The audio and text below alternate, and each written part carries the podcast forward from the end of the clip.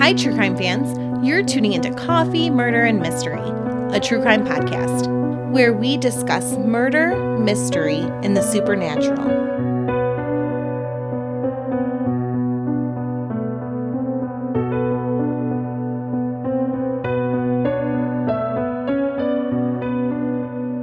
Welcome back, everyone. I'm your host, Melissa Lancaster, and this week I'm going to tell you about serial killer I mean, he's actually classified as a mass murderer. Christian Nielsen from Maine. He is literally the definition of terrifying. I mean, we say the words evil and cold all the time, but he is truly the coldest, most evil person I think I've ever podcasted about. Although Chris did appear to be a normal child for the most part, but his childhood was a bit on the unstable side. It was 1982 when Chris's parents divorced, and his father sought full custody of both Chris, who was six, and Chris's four year old sister. And Chris's father was granted full custody, as Chris's mother was said to have an unstable home life, and she was having a relationship with an ex con. It seems Chris's stepdad, Michael Lewitt, was in trouble for burglary, theft, and receiving stolen property. But Chris's mother, Patricia, still married Michael, even though her relationship with him was a factor in her losing custody of her children.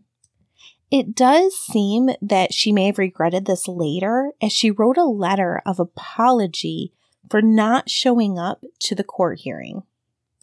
And although Chris's father Charles did seem to offer a more stable home with his wife Carol, the kids were said to have had uncontrolled urinating, excessive belligerence, and unusual nervousness. It seems like that was part of the custody hearing and a reason why Charles, Chris's father, was able to gain custody. But really, these issues could have simply been due to the divorce. But this was in 1982, and children were supposed to do what they were told in 1982 and not have any feelings about it.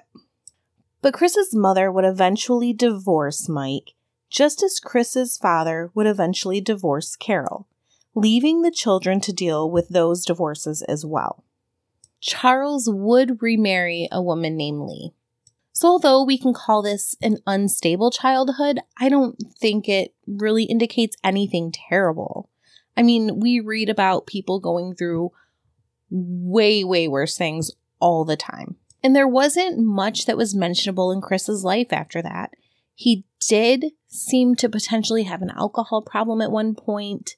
He did get a DUI. He did not have a major criminal record of any kind. And in 2006, Chris was about 32 years old. And his circumstances led him to live at the Black Bear Inn. The inn was owned by Julie Bullard. Julie and her daughter Selby had moved to the area after Selby's husband tragically passed away in a car accident in California. They were relocating to start over. Julie Selby and Selby's two children set up a little bed and breakfast called the Black Bear Inn. Selby and her friend Cindy also worked in a real estate office together. And they were inseparable, best friends. I guess they went everywhere together. But after a while, Julie decided it was too hard for her to make ends meet at the Black Bear Inn. I mean, this was a really small town. I think that the population at this time is under 500, but it is like a huge ski resort destination. Julie decided to put the bed and breakfast up for sale, but Chris was still living at the B&B along with James, we know him as Jimmy, Whitehurst, a 50-year-old handyman. Jimmy had suffered from polio as a child and it left his legs a little bit frail looking and just probably a little more frail in general. But he was known to get around. And he was even known to be a daredevil. He did not let this hold him back. It was September 1st, 2006, Labor Day weekend. when Chris asked Jimmy if he wanted to go for a walk in the woods. And so they started their walk, and back a ways, they stopped for a cigarette break. Chris bummed a cigarette off of Jimmy, and they sat there and smoked and talked until they were just about done. And Chris let Jimmy know that he was going to get up and pee. So Jimmy just sat there while Chris walked around him under the impression that Chris was going to pee. And Chris did not. Instead, he pulled out a handgun he had purchased and just shot Jimmy for no reason at all. He waited a minute and watched and then shot Jimmy again just to make sure he was dead. Jimmy literally had no reason to suspect that Chris was planning on hurting him. There was no argument, nothing had happened. There was no provocation whatsoever for this incident. Chris left Jimmy in the woods for the night and returned the next morning. He started digging a grave, but he realized it would be pretty shallow. So he decided to burn Jimmy's body in a bonfire. Chris knew that Julie, the owner of the Black Bear Inn, was going to notice that Jimmy, her handyman, was missing and he thought about that and he thought about waiting for her to wake up for the day, you know, because he was going to kill her. But since she often slept until noon, he decided he couldn't wait. He peeked through her window and saw that she was asleep.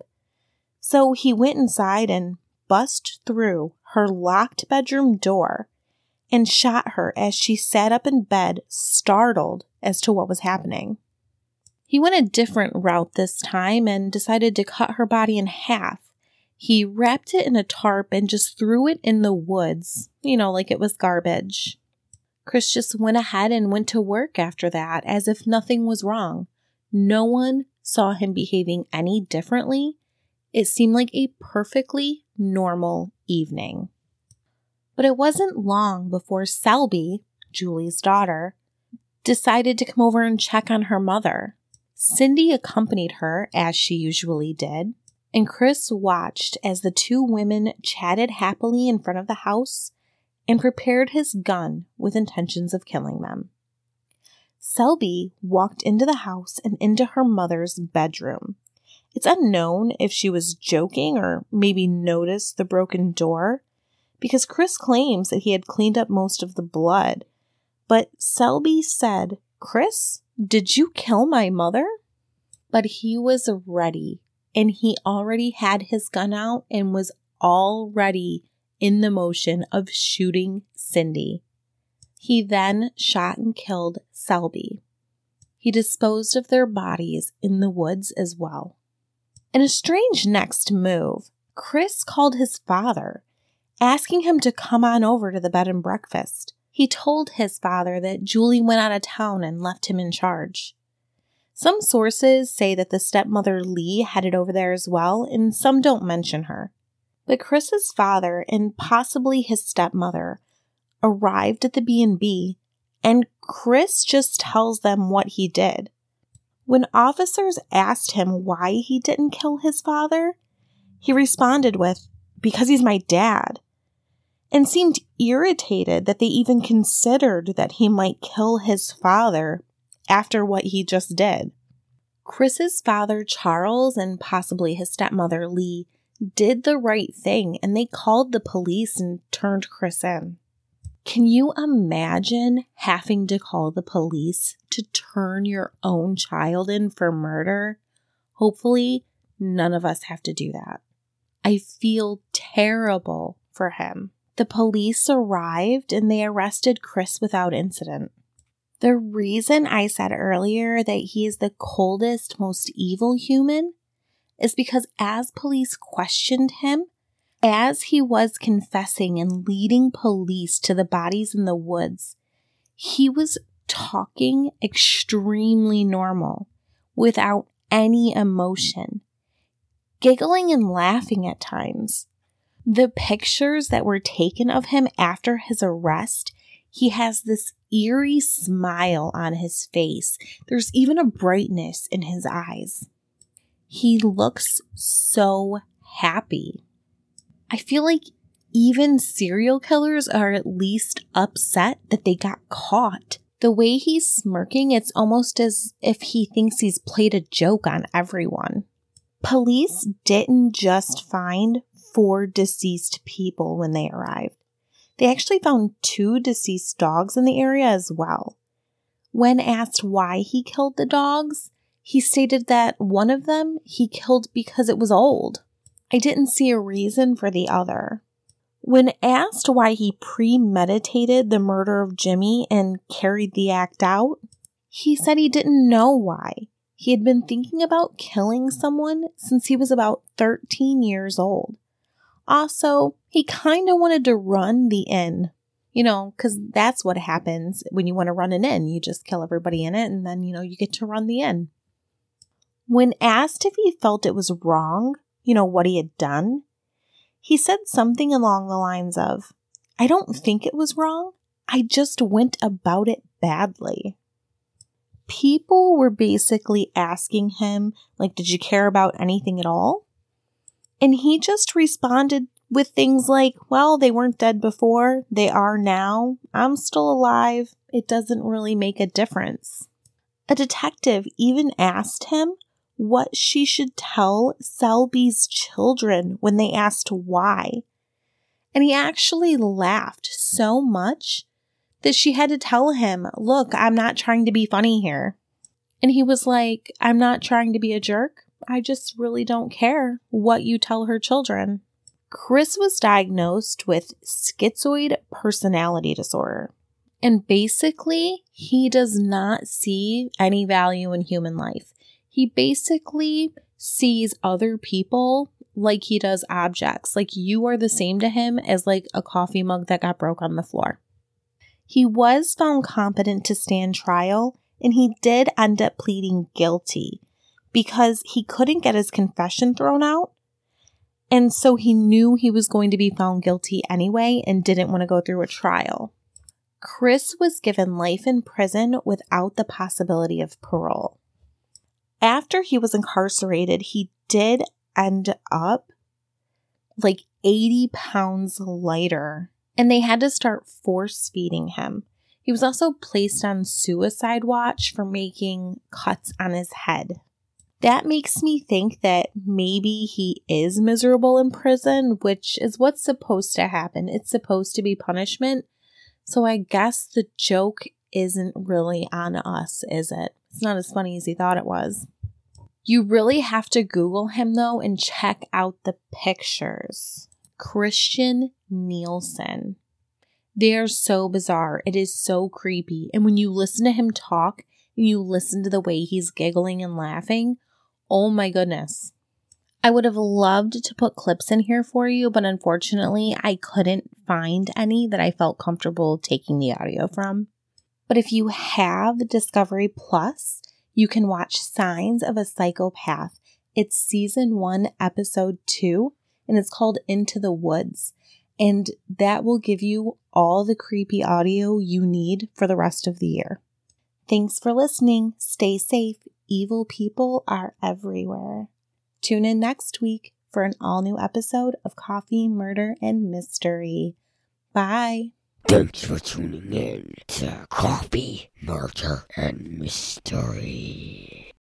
You can find us on the web at www.coffeemurderandmystery.com. We are on Facebook, Twitter, and Instagram, and we also have a YouTube channel. All references for today's podcast are available in our show notes.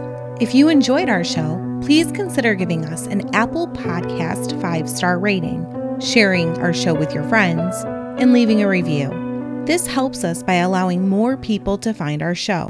If you would like to support our show with a financial contribution, please consider joining our Patreon. Joining our Patreon at the $5 level will give you a bonus episode on the second week of the month, as well as a second bonus episode on the fourth week of the month. Or go to buymeacoffee.com for a one time contribution. We appreciate all of our listeners. We wouldn't be able to do this without you. Thank you so much for listening. The information provided in this podcast is solely of our opinion and based upon research that we have conducted via the internet. If you feel that we have represented something inaccurately or unfairly, you can send us an email at coffeemurdermystery at gmail.com. Thanks for your support.